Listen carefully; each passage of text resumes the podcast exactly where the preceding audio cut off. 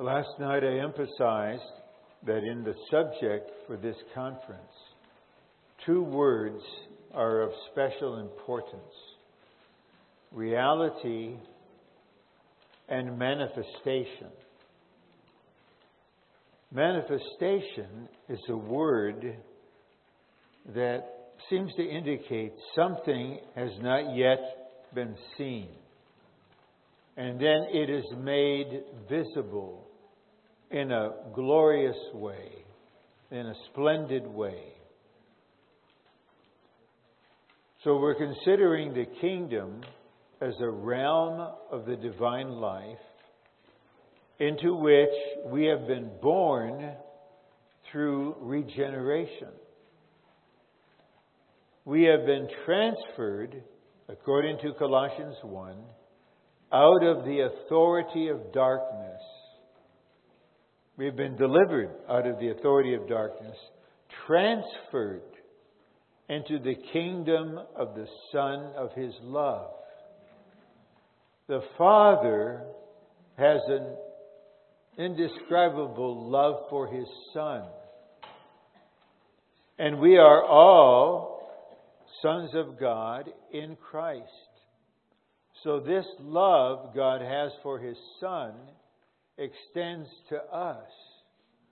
And now we are in a realm called the kingdom of the Son of God's love. The atmosphere is absolutely one of the divine love for the Son, for all the believers, and for one another. This is a realm full of light, God shining, a light that heals, a light that supplies, a light that guides. And we're in a realm of life. In here, there is no fear, there's no control, there is love, life, and light. This is where we are by birth. And the Lord wants a group of people who live in the reality of this kingdom,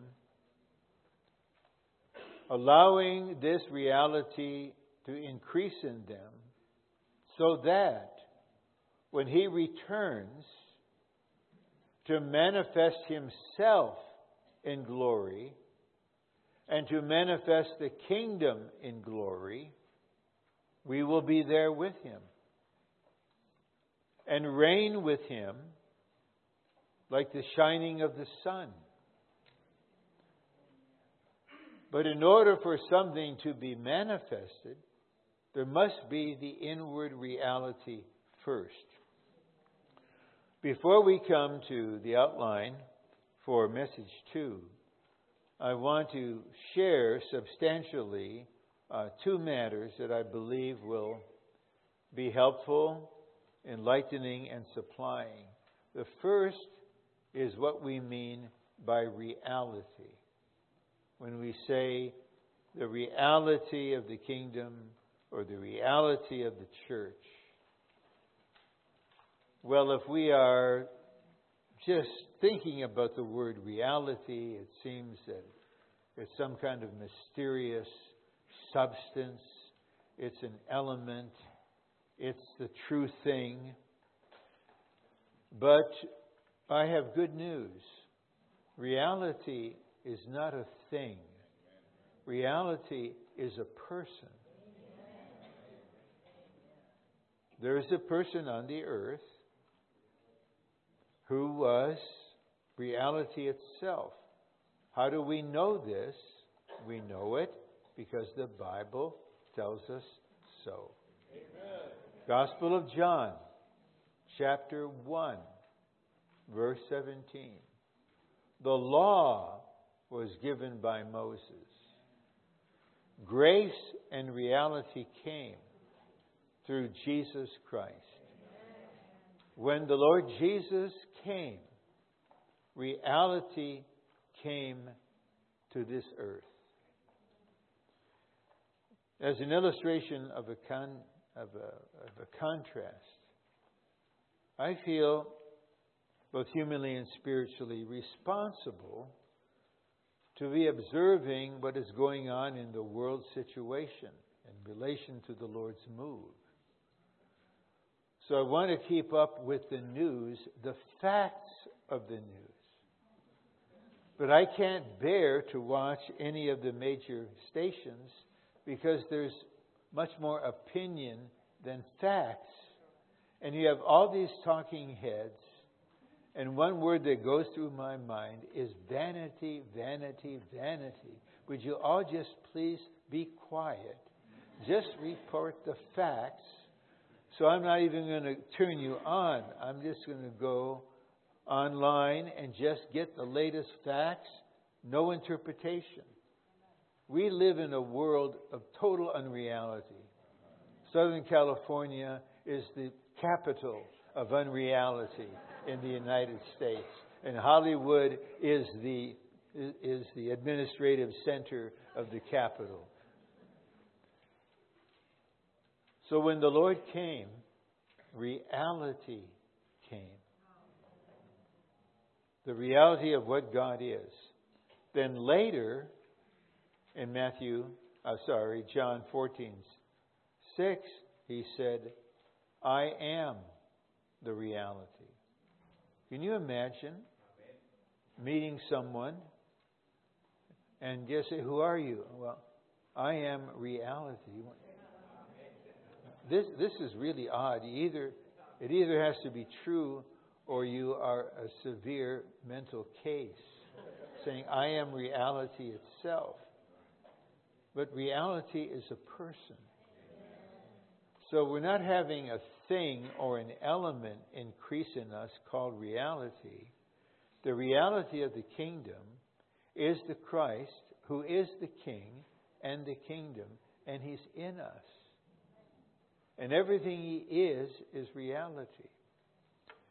But John took us further because the Apostle John was marked out by the Lord in his mending ministry to emphasize life and reality.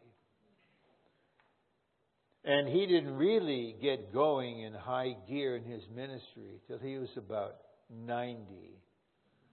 I don't know what the American youth culture would do with a person like this, but they're going to meet some of us sooner or later, right? They, because it takes time for life to grow and to mature. So John is 90 plus, writes his first epistle. And he, in chapter 5, verse 6, he said, True, the Spirit is the reality. The Spirit. So I appreciate the brother last night sharing. Whenever we are in the Spirit, we're in the reality of the kingdom. And all of us, and I'm not an exception, we're all learning by doing. So we're in the kingdom and we're out. We're in, we're out, we're in. I'm enjoying the Lord while I'm driving. I'm in the kingdom. Something cuts, someone cuts in front of me. I'm not in the kingdom. I realize I'm not in the kingdom, so I need to come back in the kingdom when I'm not in the kingdom, I'm wondering where are the cops now? Why don't they get him? Right? so we're, all learning here. I'm a learner with you all. Then there's a rather mysterious verse that I want to read to you because it is so enlightening concerning this. It's also in 1 John chapter 5 verse 20. And he says, And we know. There's a time to believe, and there's a time to know. We know that the Son of God has come and has given us an understanding. So, this understanding is the capacity for all believers to understand spiritual things including the deepest and the highest. It's just a fact. whether it's at Princeton, Harvard, Yale, Berkeley, Cambridge, there are super intelligent professors with PhDs writing books, but they do not have the spiritual understanding that common believers may have. You don't need a college education. I've been spending a lot of time in the last 20, what, four years in the south of the Philippines. And I've now relinquished that to some younger brothers to go down there. We are presenting the high peak of the divine revelation. And the vast majority of the brothers that were co workers, their education stopped at the third grade. It's, it's a th- third world situation. But it doesn't mean they don't have the capacity, they just didn't have the opportunity. And now they labor day and night for their sons and daughters to get a higher education. And I can testify these men are fishermen mainly and farmers. They have this understanding. They have an understanding that professors of theology at Harvard do not have. The Son of God has come and has given us an understanding. He has given it. That we might know. Okay, know him who is true. Okay. This is a very good translation of the Greek. Know him who is true. Perhaps a more exact translation could be know the true one. But the Greek simply says the true, the real. That is what John is writing. You will know the real, the true, which is God Himself in the Son, that we might know Him who is true. And listen, and we are in Him who is true. In His Son Jesus Christ. This is the true God and eternal life. On the one hand, when we believed into the Lord, believed in our heart, God raised him from the dead, confessed that Jesus is the Son of God, and called on him, the Lord came into us as the Spirit of reality. John 16. The Spirit of reality is the resurrected Christ as the life giving Spirit. Reality has come into all of us. And our great, great, great grandfather David prayed for this in what we might consider an unusual context. He had just been convicted of horrible sins arranging for the murder of Uriah the Hittite so he could take Bathsheba to be his wife. Now, that is a huge, gigantic failure.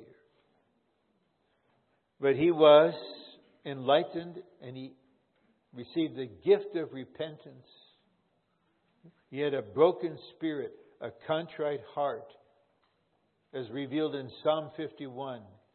And he prayed this Lord, you desire truth. You delight in truth in the inward parts. So, this is part of the reality.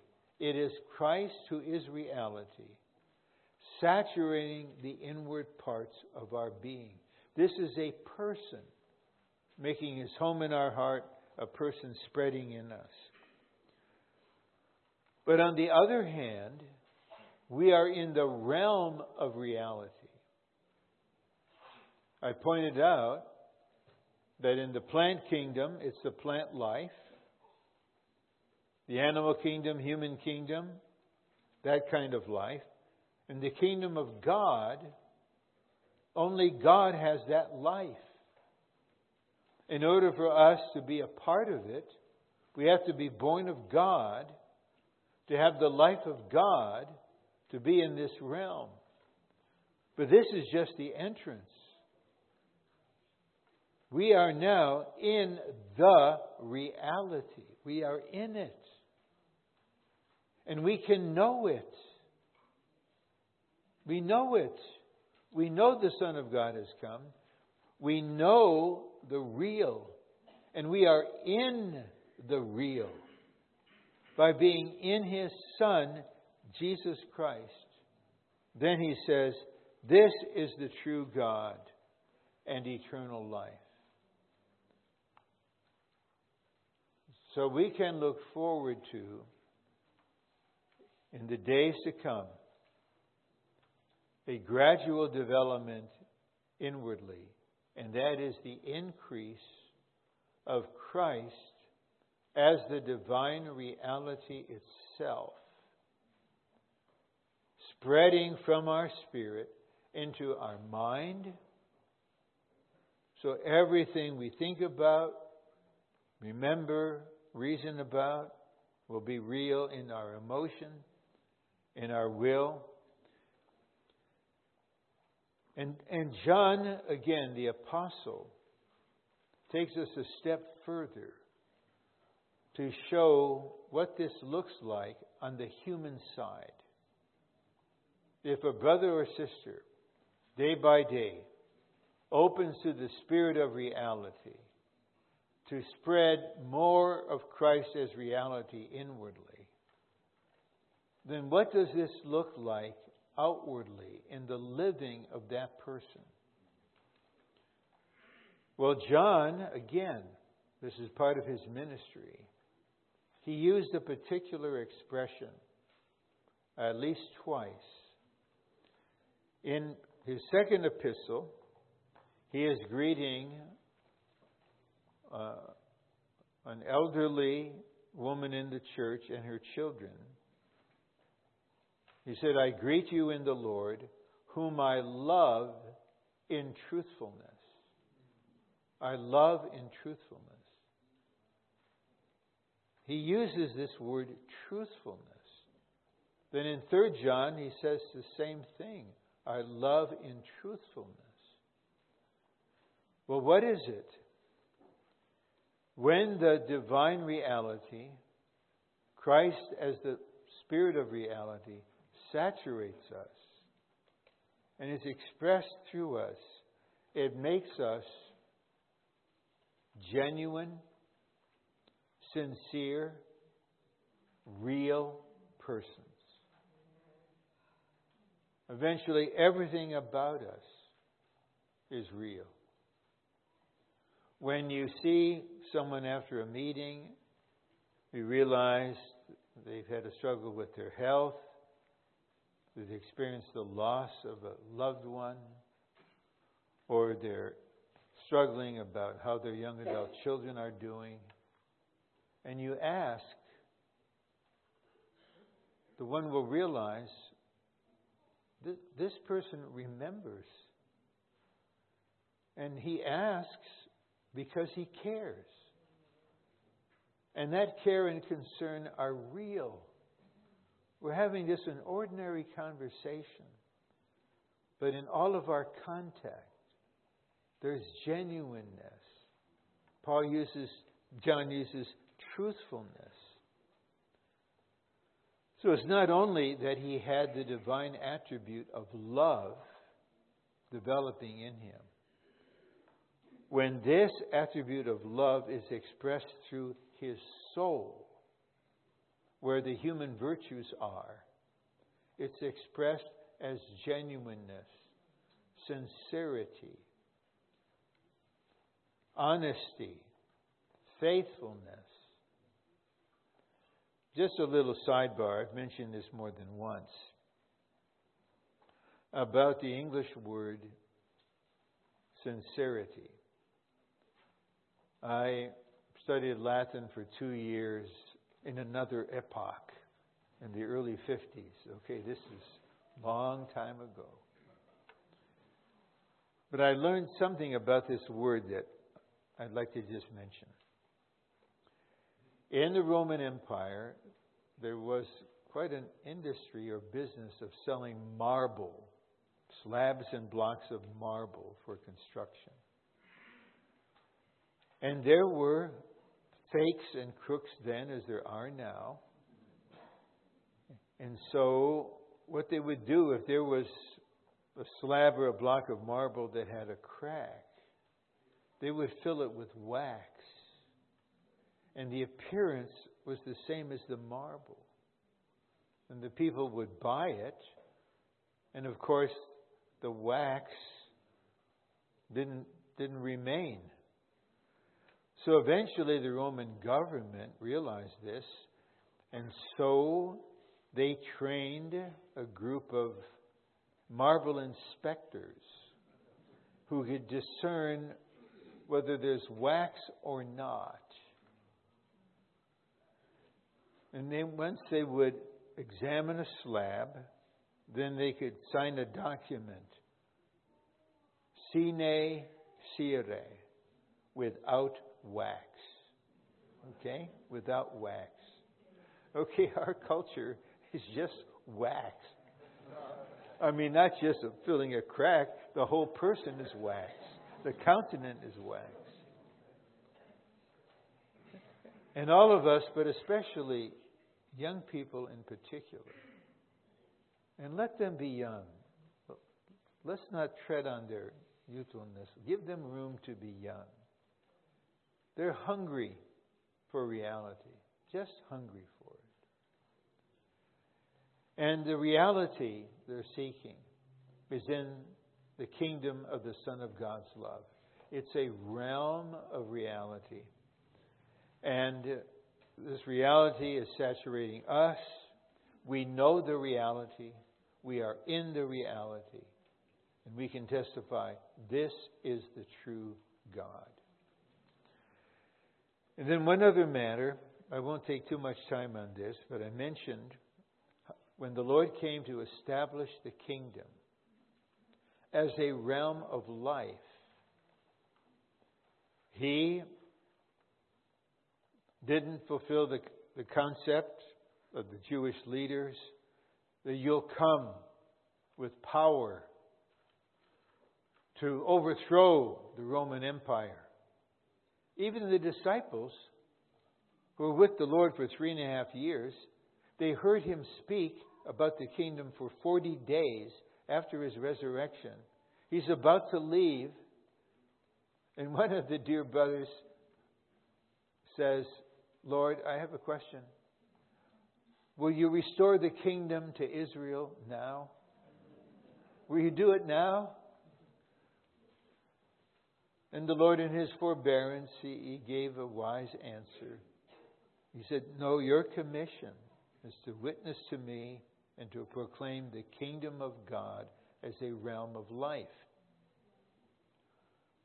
So the Lord did not manifest himself as the king in a physical way. Rather, he came to sow seed. Scattering it freely. And this is the way we should present the truth. We just we leave up to the Spirit. We don't know who's chosen, who will respond. We have no preference. We have no bias. We just release the Lord to anyone. But the seed, which is the Lord as the Word, is seeking an honest heart. An honest heart. And then the seed can lodge there. And we're using this metaphor, so the seed needs soil. And the God created humanity, especially our human heart, is the soil in which the seed is growing.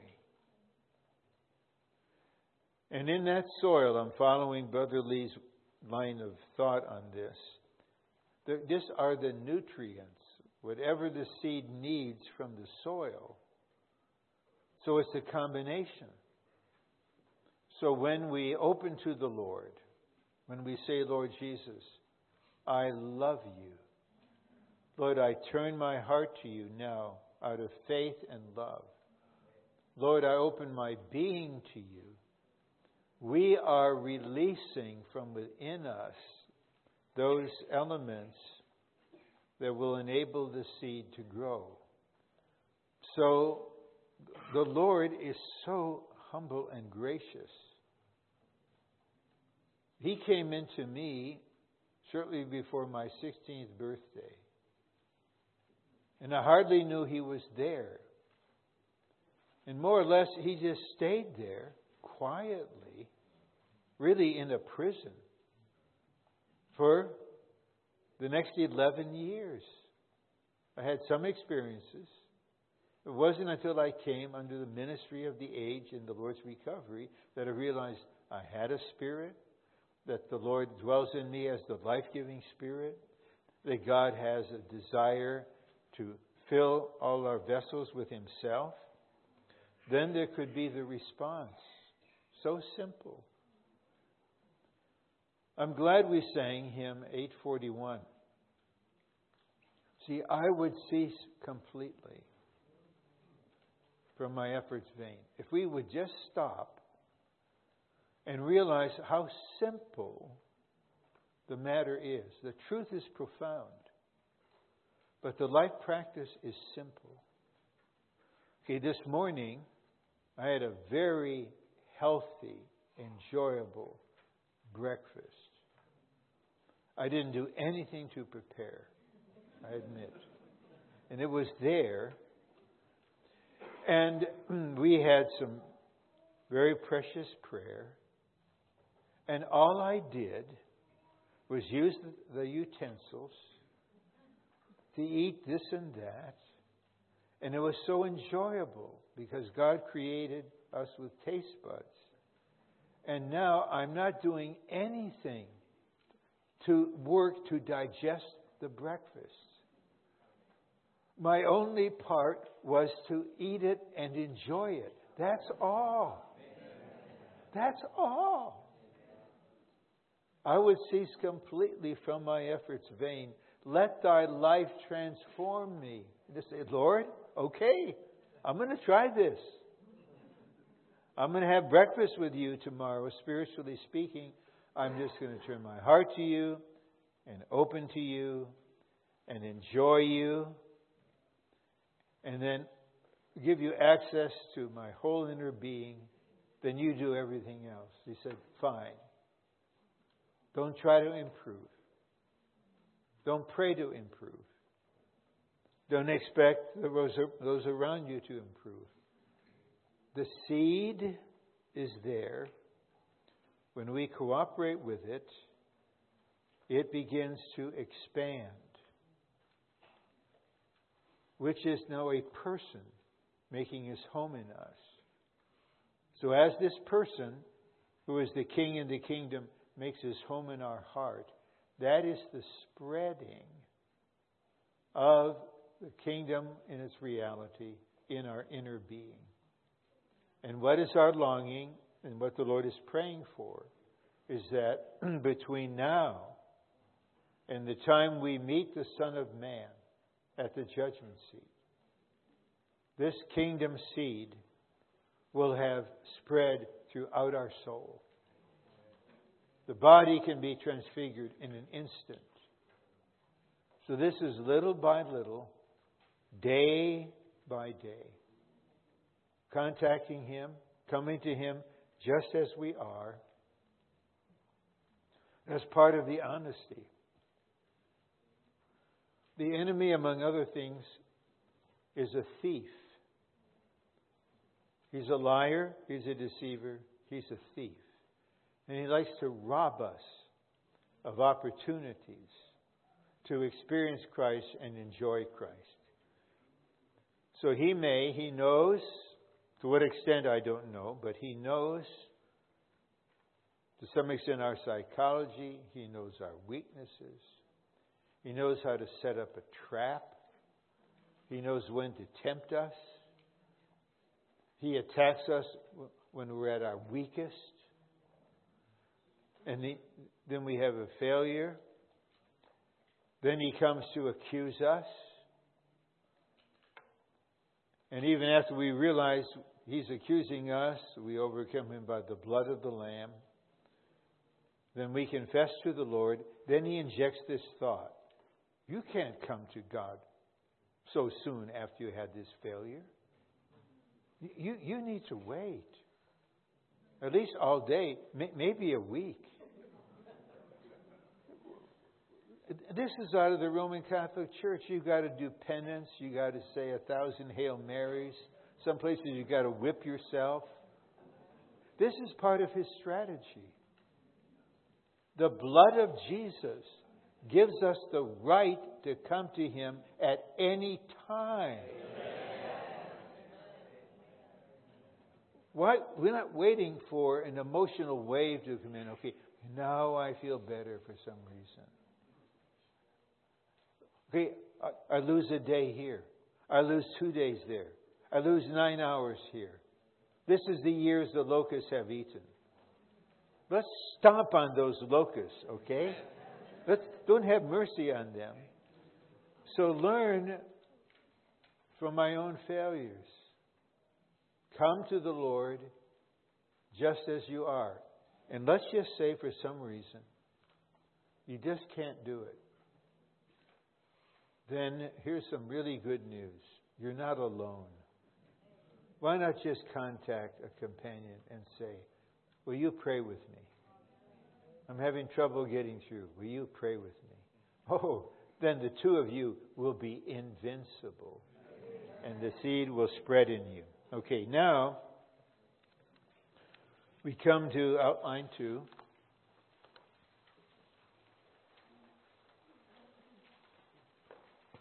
Okay, living out the indwelling Christ as our surpassing righteousness to participate in the manifestation of the kingdom of the heavens. Certain words, spiritual words, they're quite warm, like love, grace, mercy. But Righteousness. That, that's a kind of a heavy one. Righteousness. Please talk to me about love or the Lord's forbearance. Tell me about the verses that say it's the kindness of God leads you to repentance. Well, there are times when I will do that. But I have to be faithful to the Lord, to His Word, and to you, especially with the kingdom here to focus one message on righteousness.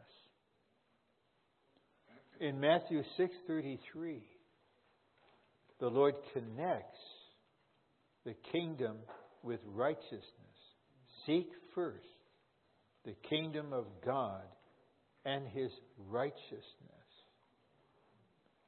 In the earlier chapter, Matthew 5, we read it. Blessed are those who hunger and thirst for righteousness, for justice, for equality, for a society in which there is no bias, there's no preference, there's no superior, there's no inferior. No one is falsely accused and falsely imprisoned. There are no more wars. No one is excluded because of this or that. No one is put down because of this or that. When will the criminal action stop? I'm not involved in the, the whole debate about guns and this and that. But I know some want to say, no, no, we want to restrict the buying of guns. And okay, I would like to ask the senators a question.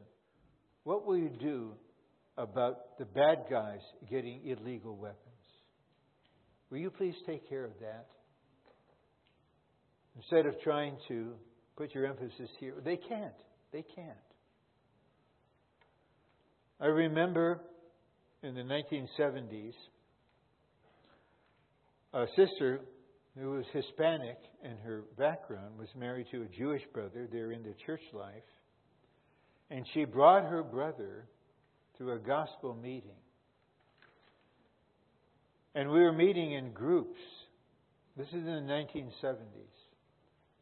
And he was very active in what at that time was designated as Chicano power to match the, the black power movement, the just the hunger for justice and equality. And he was exceedingly active in this when we're sitting in a circle. And I entered into his feeling. So this is a noble thing, a cause that you're in. You want justice for your people. I'd like to tell you, God has the same feeling for the whole human race, the, all of society. He's fully aware of this. He's not just saving people and bringing them to heaven, but God's way is to bring His kingdom to the earth. This is His way to solve all of these problems. Would you like to participate in this? Then he really prayed and called on the Lord. And then we got the attention of everyone else in the meeting hall, all in circles, and he stood up. And he just declared, I'm saved. We need to realize God is a righteous God. We're in the age of grace. So, because of this, He is forbearing, He waits. But there will be a time very soon when we will offer certain kinds of prayers together that we've never offered before. And Brother Lee opened the way in the life study of Revelation concerning this. We will cry out to the Lord Lord, how long will you wait to allow this to go on? The evil, the unrighteousness, the rebellion, the inhumanity, the hatred, the wars. Lord, vindicate yourself. That you are a holy and righteous God. Kingdom people have a feeling about this we enter into God's view of the whole earth. And so he wants us to seek his righteousness. You just consider this verse in Ecclesiastes. This is a, a close quote. It's not exactly, but it's very, very close. That because the sin of an unrighteous person is not judged speedily. The hearts of the sons of men are fully set in them to do evil. Because there is no swift judgment, people mock. Okay, I'm illustrating, I'm not advocating. In some states, there's capital punishment but because of the corruption, that because of injustice, because of racial bias, there's been all kinds of errors. But let's suppose we are in an absolutely just government and someone committed a murder this morning. He is tried at one o'clock convicted of first degree murder, and executed at six o'clock. That would communicate something. We cannot have that kind of justice in a corrupt, biased, warped, discriminatory society. But there's a longing, even there's a longing in human beings for righteousness, for justice, for peace. And so the kingdom of God is a realm of righteousness.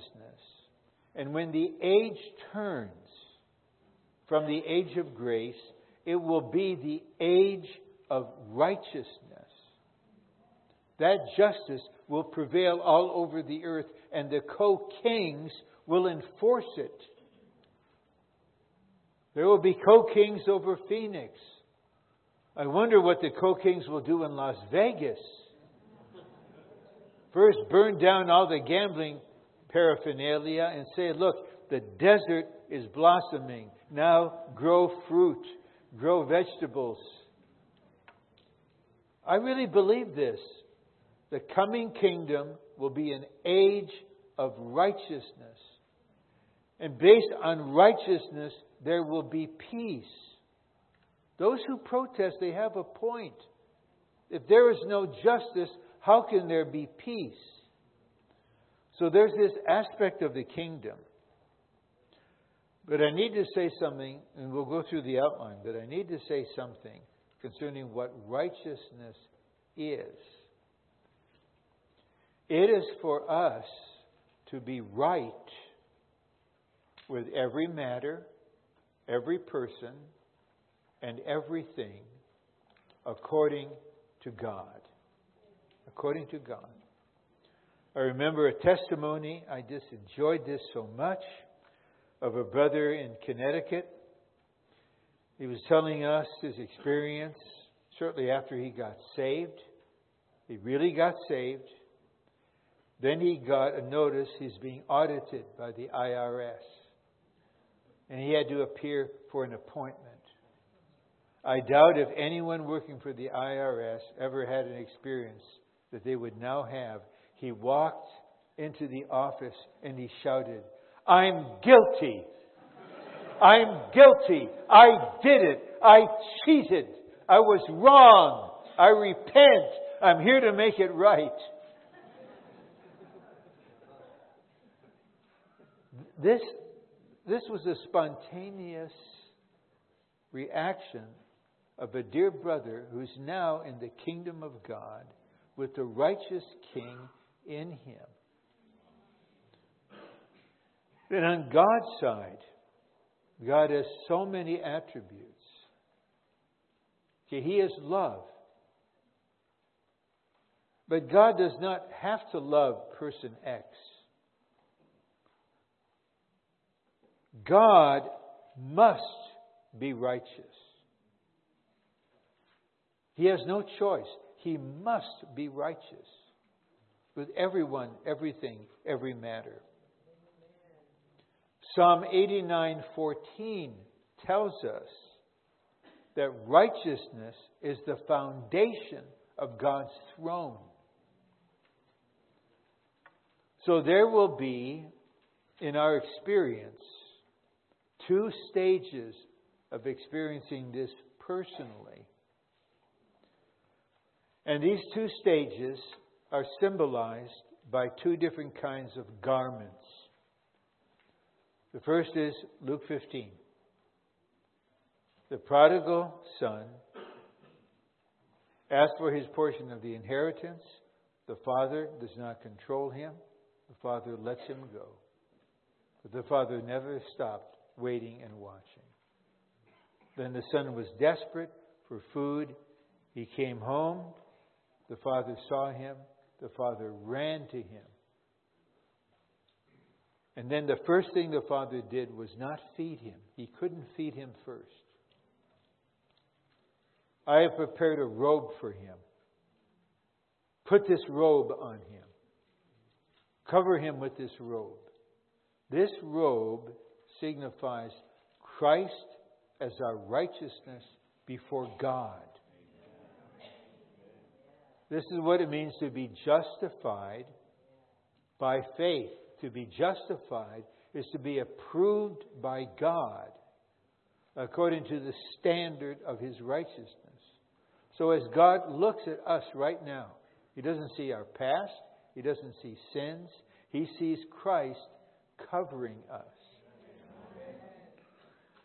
It seems the theologians are just slow to learn, so we'll keep presenting the truth to them, they say, God has given the righteousness of Christ to us.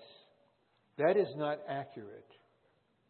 The righteousness of Christ is his righteousness as a man before God. God has given Christ as our righteousness. We are clothed with Christ as our righteousness. Because of that, we can come to the Lord just as we are. But I'm glad you had the Spanish speakers read in Spanish, and I hope in the speaking, whatever language you need to speak in, as long as you have a translator, please, please share. But we read from Matthew 22. Now the context is the wedding dinner. And someone comes in there. Then the person in charge comes up to him and says, How did you get in here without a wedding garment? That's your requirement. Remove him. And he had to be removed. Well, some wrongly say he was not saved. He did not have the garment from Luke 15. But no, this is the context is this is for all believers. So there had to be a second garment to wear for the wedding. Okay, keep this in mind. Now we're in Revelation 19. To come and rejoice. The marriage of the Lamb has come. His wife has made herself ready and the attention is given to her wedding garment. And it's called the righteousnesses of the saints. Righteousnesses. That's an odd word. Righteousnesses. But that's her wedding garment. And her wedding garment, that is the wedding garment in Matthew 22. That is another kind of righteousness. Before God, we have Christ as our righteousness covering us objectively. Our being is really not transformed yet. But to be the bride of Christ, we have to be the same as He is. We have to match Him. So we need another kind of righteousness. And Paul speaks of this in 2 Corinthians 3, verses 7 and 8, when he talks about the ministry of the new covenant is the ministry of the Spirit and the ministry of righteousness. The ministry of the Spirit supplies you with the resurrected Christ as the Spirit to be your life, your life supply, and everything inwardly.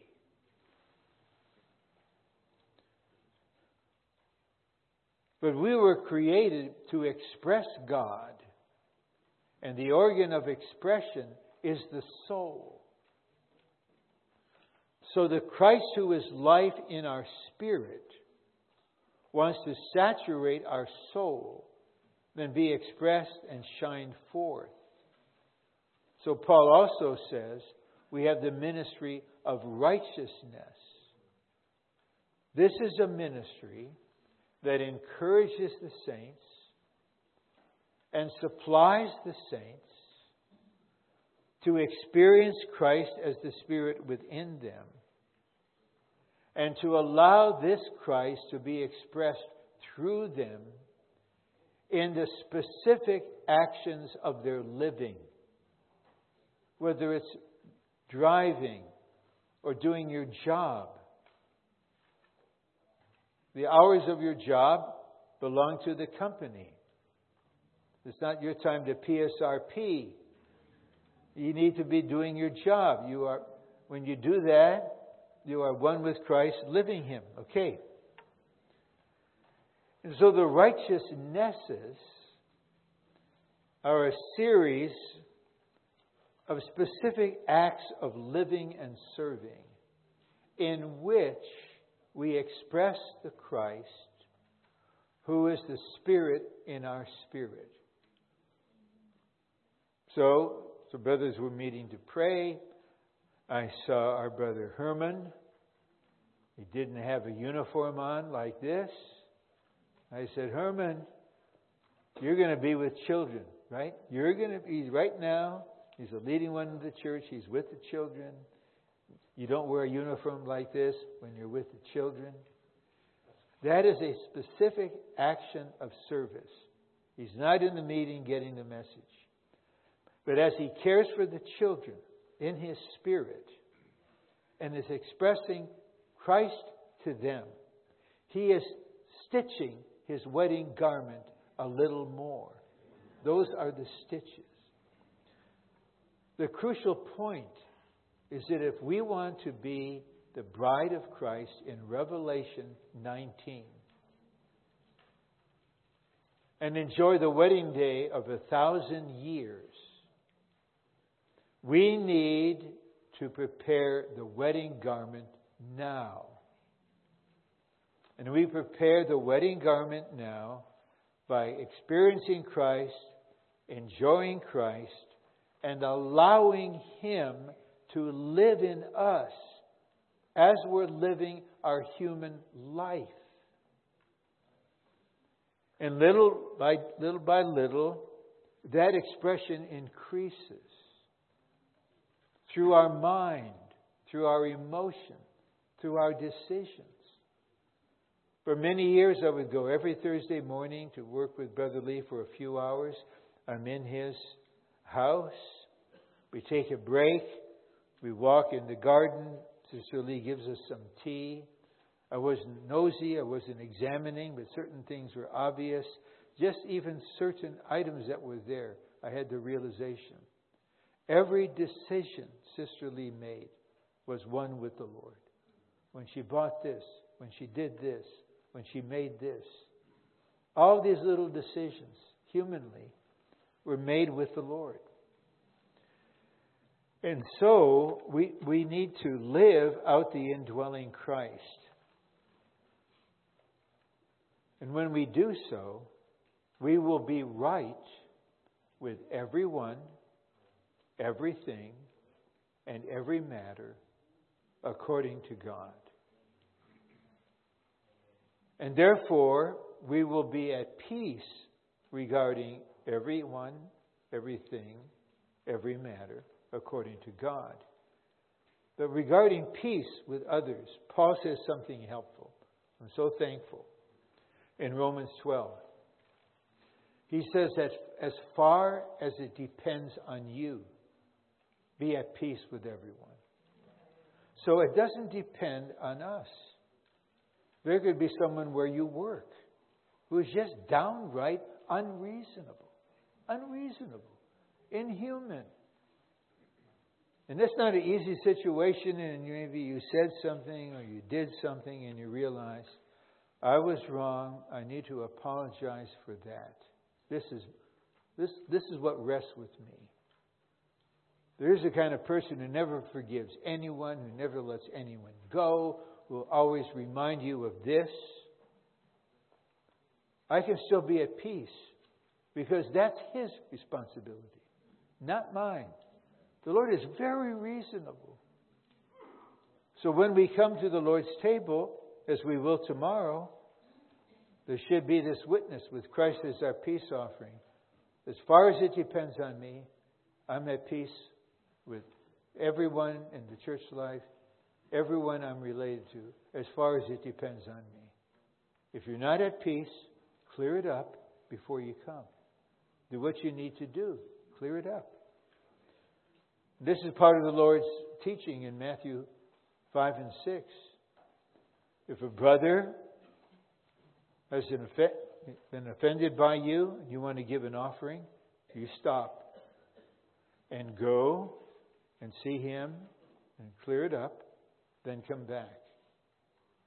Then he says, Do this while you're both on the road. What does that mean? It's while you're still alive. because it's a lie that is perpetrated from the enemy to give false comfort to believers. Oh, death solves all problems. If you die, everything is solved. You, you didn't, never cleared this up. You never repented. You never apologized. You never were reconciled. But don't worry. You're, you died now. Now you're going to go to heaven. No, you're going to be resurrected, and the Lord will say, "Let's let's go on from where we left off." This is now a matter of the kingdom. So actually, the ministry concerning righteousness is a real supply to us because the kingdom and manifestation will be a realm of righteousness.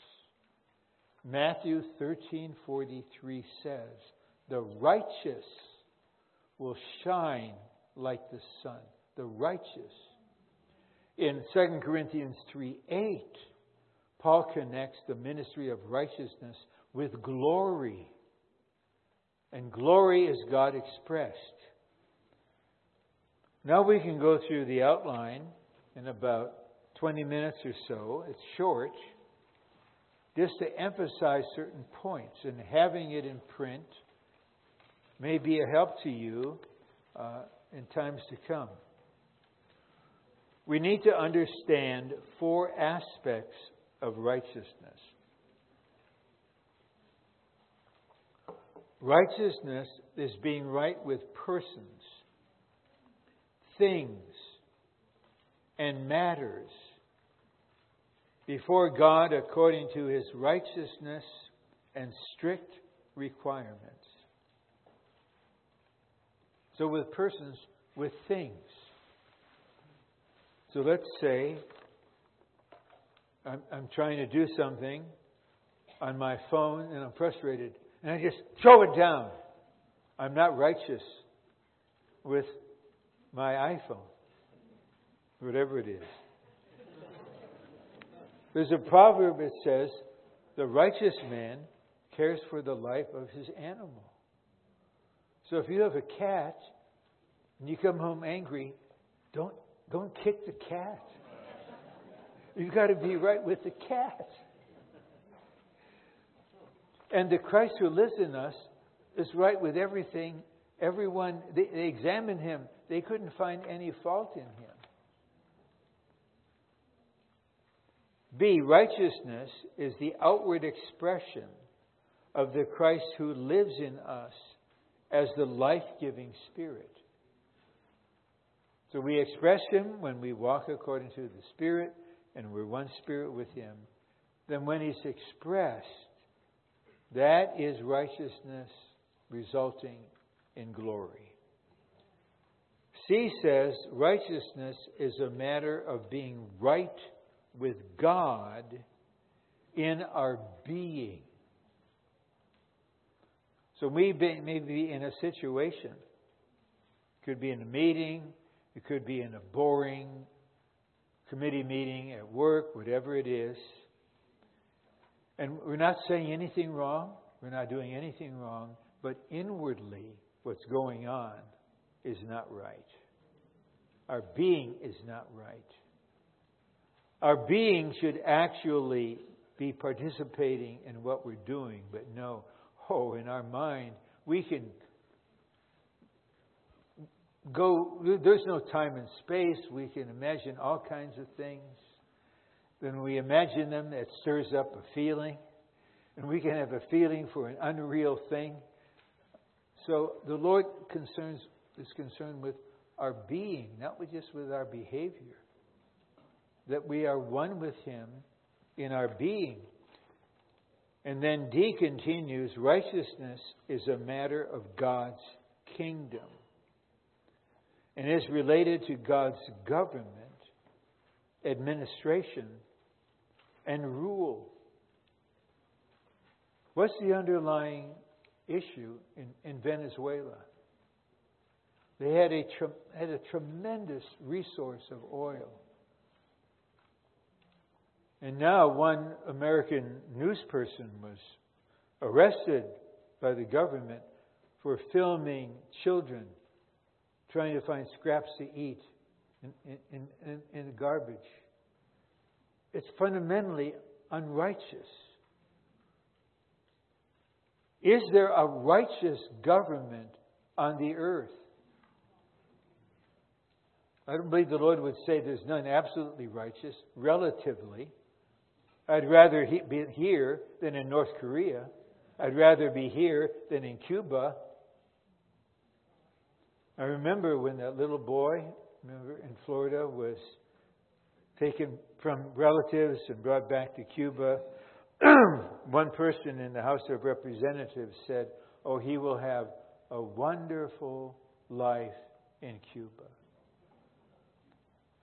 And I'm saying to myself, Representative so and so, no one except Fidel Castro has a wonderful life in Cuba. I've been there.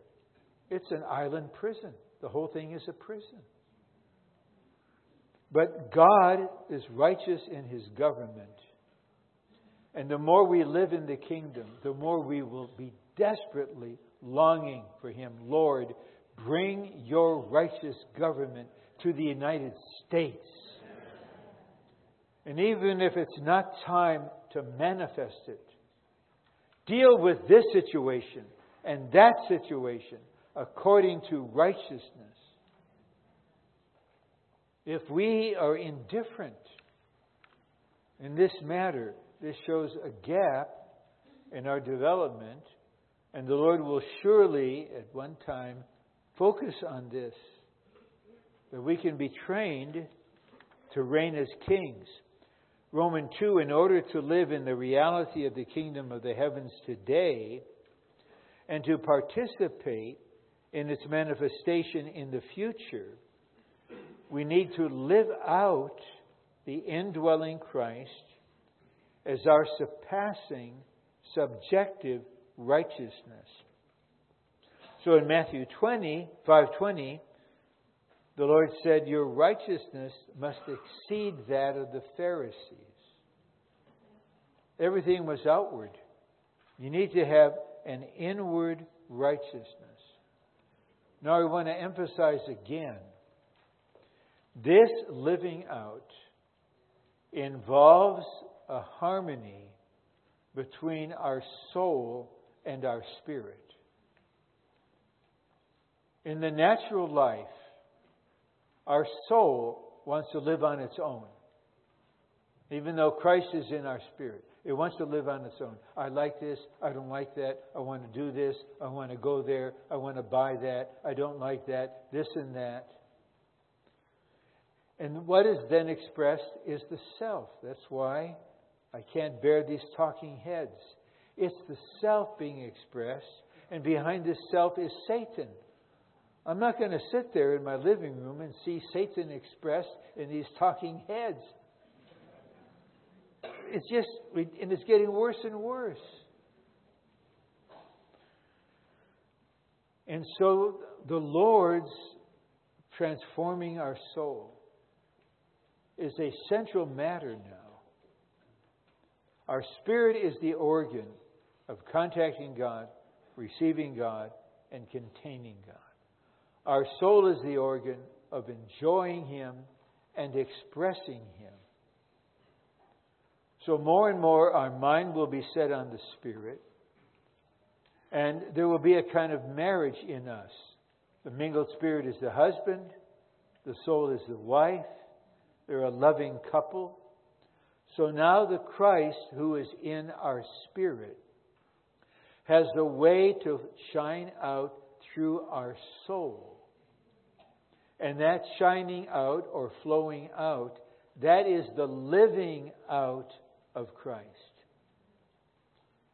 And what prevents this is the independent action of our natural life. So we'll all go through a journey regarding this. So if I'm, okay, I'm driving, someone cuts in front of me, and now I'm in a position of tailgating them. I'm saying to myself, you asked for it. You asked for it. Okay? Don't be bothered. You cut in front of me. Well, either the Lord or someone next to me will say something against my feeling. Ron, just gently tap the brake and let the person go. Let it go. Okay, if I turn to my spirit and I'm one with the Lord and I'm ruled by Him, I will touch the brake and let Him go. But if I'm in my natural machismo as a man, I would say, that means I surrender to Him. I'm not surrendering to Him. I'm going to give Him an education. well, this just shows we're all in this process.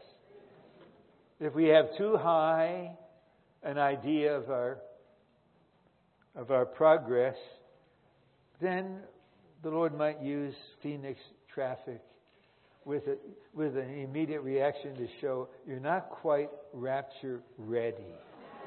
The Lord is growing in you, but you're not quite rapture ready yet.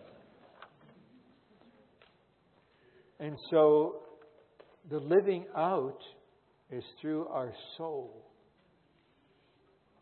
And the more we live out Christ in the specific things we're doing. If you're a mother or a grandmother reading Curious George Gets an iPad, probably there's not such a book yet, for the 47th time, you can do that in the mingled spirit and express Christ to this little girl. But if you, I don't think I'm the only one that tried this. I, I, I don't want to read Curious George. I don't want to read War and Peace. I want to read something stimulating. Now, I, now I'm on this level of child vocabulary. I'm just going to skip some pages. As soon as I do, they'll say, Daddy, you skipped a page. How does she know? She actually has memorized the whole thing. Because the matter is not about Curious George. It's a matter of her being with you. Right? Being with you. So, for the most part, our daily living is just full of incidents like this. There's not that much drama or excitement or adventure, most of us in our daily living. But we learn little by little to let the Lord live and be expressed. This other garment will be woven. Now the subpoints. The righteousness in Matthew 5:20 does not refer only to objective righteousness, which is the Christ we receive when we believe in him and are thus justified before God, the righteousness in Matthew 20 refers particularly to subjective righteousness, which is the indwelling Christ lived out of us as our righteousness, that we may live in the reality of the kingdom today and enter into its manifestation in the future in Romans 14 17. We have a word concerning the kingdom. The sequence is important. The kingdom of God is righteousness, peace, and joy in the Holy Spirit. So these are three indicators righteousness. Are you right through Christ in this matter? Okay, you're in the kingdom. Now you have peace this is a deeper assurance. But the highest indicator of being in the reality of the kingdom is joy in the Holy Spirit. And we all need more of this. I expose the enemy again. He robbed me for at least 20 years. He robbed me. And he played with my mind and my disposition to rob me. How did he do that? I just stopped at peace. I thought joy and happiness, that's for shallow people. I have peace, that's enough. Until someone a member of the body in honest fellowship they said, Ron, you are depriving yourself of so much enjoyment of the Lord. Again and again, I'm, I'm, I'm never tired of saying that Brother Watchman Nee's last written word was, I have maintained my joy. How could he do that in that kind of environment? 20 years with his physical suffering, with his heart and other conditions. Because he was in the reality of the kingdom all the time.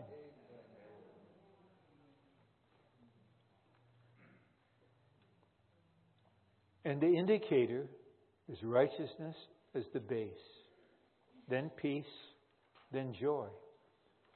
So whenever I'm wrong, my, it could just be in a, a split second response or in anything, I lose peace and joy.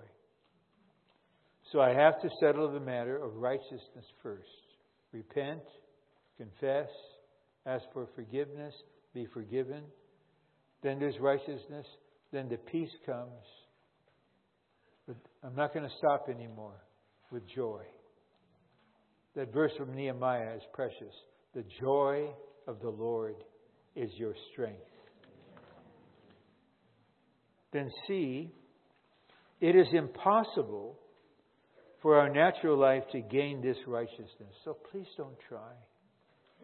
When you read Matthew 5:48 it says be perfect as your heavenly Father is perfect. Please don't do either one of the following. Don't say, "Okay, I consecrate myself to be perfect as God." Come on. That's a vow you can never keep. Or that's impossible. Forget about it. You can't do that. That's the word of God. The proper way is to say, Amen, Lord. This is your word. Be perfect as your heavenly Father is perfect. Amen. Amen. Then the second response is, Lord, I can't do this. I can't do this. I'm not even going to try. The Lord is happy, happy to hear this. Then the third response is His let me do it. Let me be it. It's your trying that is slowing down the whole process. Stop trying. Sometimes we give up in moments of despair. Then a few hours or a few days later, we're at it again. But there'll come a time when you finally stop it. You realize, I'm simply going to eat my spiritual breakfast. The Lord prepared it for me. I'm going to eat it. I'm going to enjoy it. I'm going to be supplied by it then I'm going to let the law of life in my body do everything else.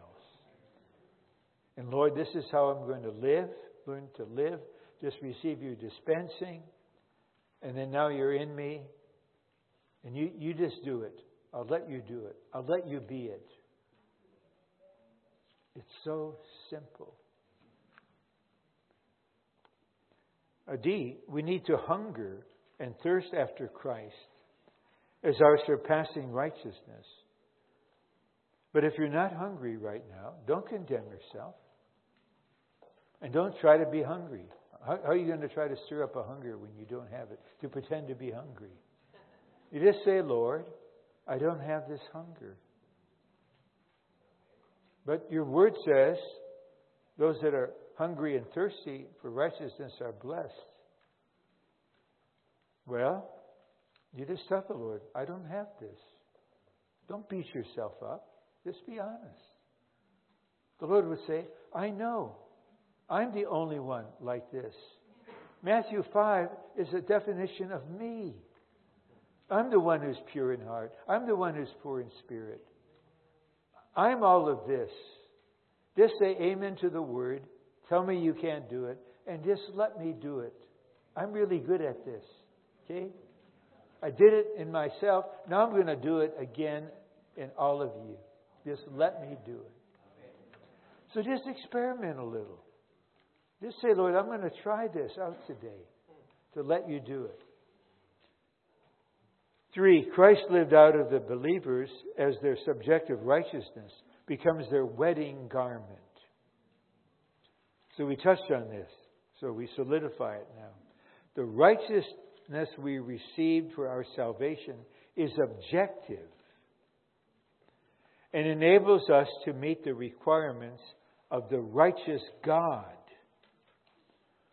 Whereas the righteousnesses of the overcoming believers are subjective and enable them to meet the requirement of the overcoming Christ. So, what's his requirement of his wife? Dear, I just have one requirement be exactly the same as I am. Just in female form. Exactly the same. This is what I am, and this is what I want you to be. Don't try to be it. Just agree with what's in my heart. The kind of wife I'm looking for who's mature, who's built up, who has the wedding garment, who's beautiful, and who's an experienced warrior with an A, not an O. Warrior. I can't come back until I have her. I gave myself up for her. I died for her. She is the joy set before me when I was on the cross. And so, will you agree to allow me to work in you to make you my duplication, to make you my reproduction? In life, in nature, in constitution, in expression. But I have the Godhead, and you will never have that. Just let Him do it. So, this is why we need a second garment before Him. If we try to come to the wedding feast because some Calvinist preacher said there's only one kind of garment, you will suffer loss, and the preacher will suffer greater loss because James says, not many of you should become teachers.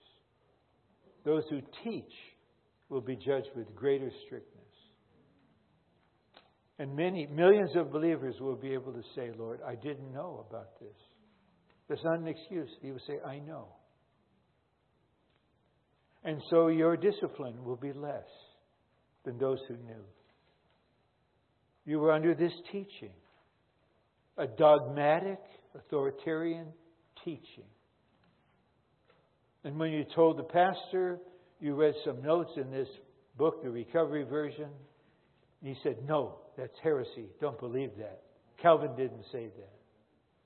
Then you were frightened. But how blessed we are to know the truth. But with the blessing is some responsibility because when we meet the Lord, when I meet the Lord, what kind of responsibility am I going to have?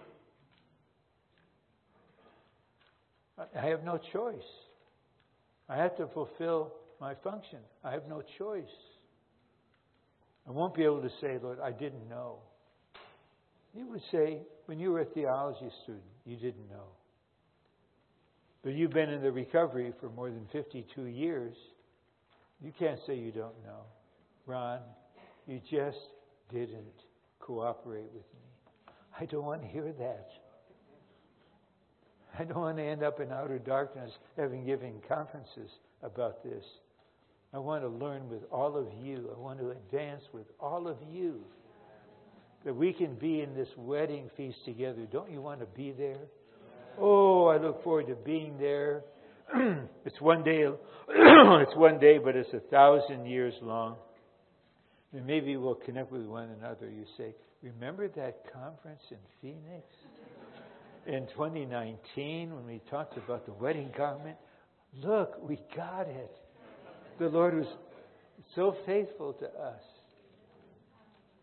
Now, the, and then see, only those who have the second garment will be chosen and qualified to attend the wedding feast of the Lamb. So Revelation says, Blessed are days are they who are called to the marriage dinner of the Lamb. May we all, however the Lord would communicate, all receive an invitation from the bridegroom. Come to my wedding feast. I have made you ready, and you have made yourself ready.